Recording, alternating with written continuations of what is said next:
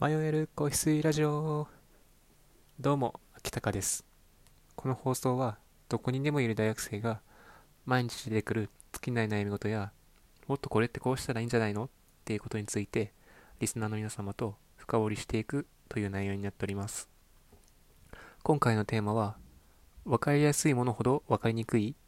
ということについて話していきます、えーまずこのタイトルについてですがいや分かりやすいものほど分かりやすいんじゃないのっていうのがまあ普通だと思うんですね。でも今回はあえてその分かりやすいものほど分かりにくいということを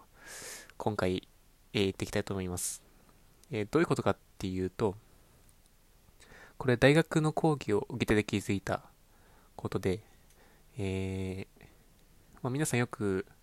勉強とかする学生時代を思い出してほしいんですけど例えばその参考書とかでなんか猫でもわかるとか猿でもわかるとかあの誰でもわかるみたいなそういう参考書を目にしたことありませんか？え学校の授業を受けてると、まあ、その内容が難しすぎて教科書もちょっと難しくてで先生の言ってることもちょっとよくわからないと、まあ、そういった時にそういったね教材わかりやすい教材みたいなのをやると思うんですけど実はそういう分かりやすい教材とかほど実はその正解を出すためには意外と遠回りをしちゃってるっていうことが、まあ、あるっていうことを今回伝えたいんですね。例えばこれは例なんですがまあ大学の教授で、まあ、すごい、まあ、難しい先生というかあの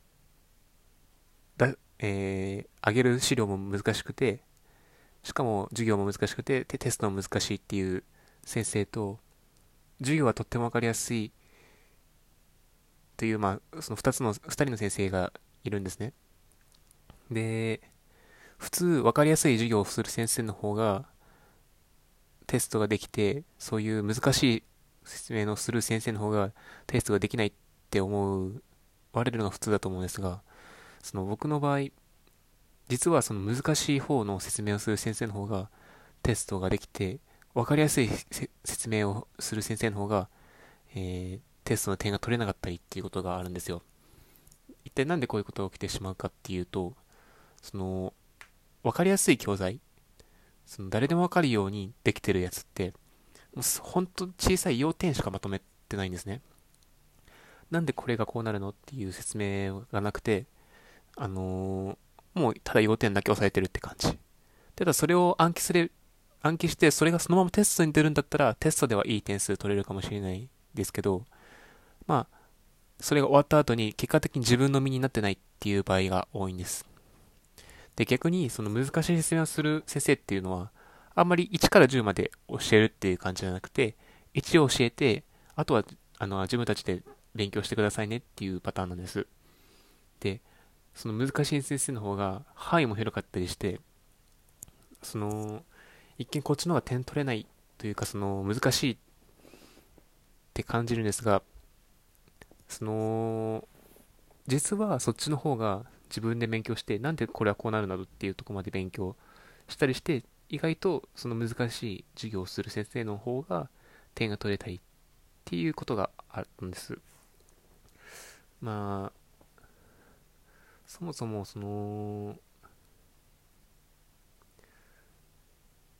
よく言われるのが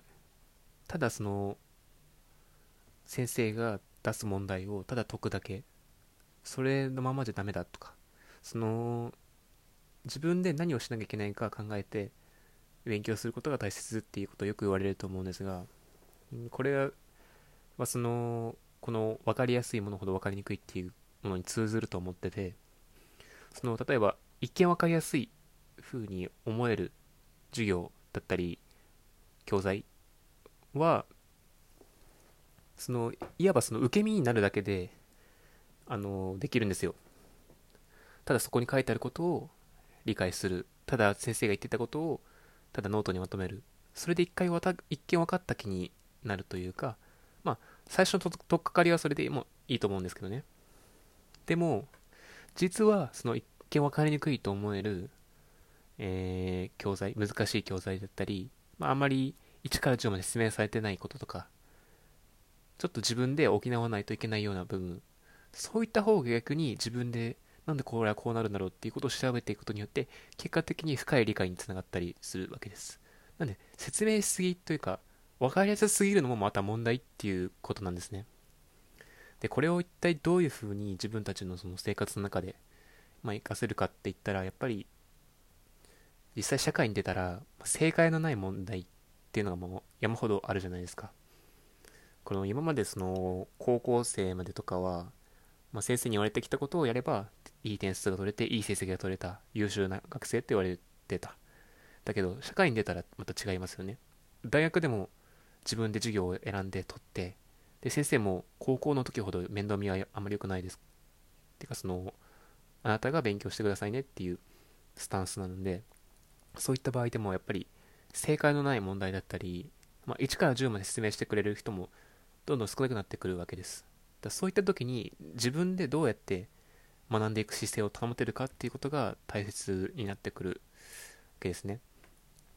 なんでこの今回分かりやすいものほど分かりにくいっていうテーマで話してきたんですが、うん、その簡単なこと簡単なことを自分ができ今できること何の努力とかその苦労とかしなくてもすぐ分かっちゃうようなことって意外とそのものの深いところまで勉強できてなかったりするので、まあ、その分かりにくかったり正解のない問題にこそあの僕たちは自分で考え頭自分の頭の中で考えてどういうふうに結論というか自分の中でその結論というかそのまとまとめるかっていうことをする訓練がねこれから必要になってくるんじゃないかなって思ってます。ただ受け身になるんじゃなくて自分から能動的に行く姿勢っていうのをまあ今日からいきなりガラって変えることはもちろん難しいと思うんで少しずつ頭の中に入れてやっていくと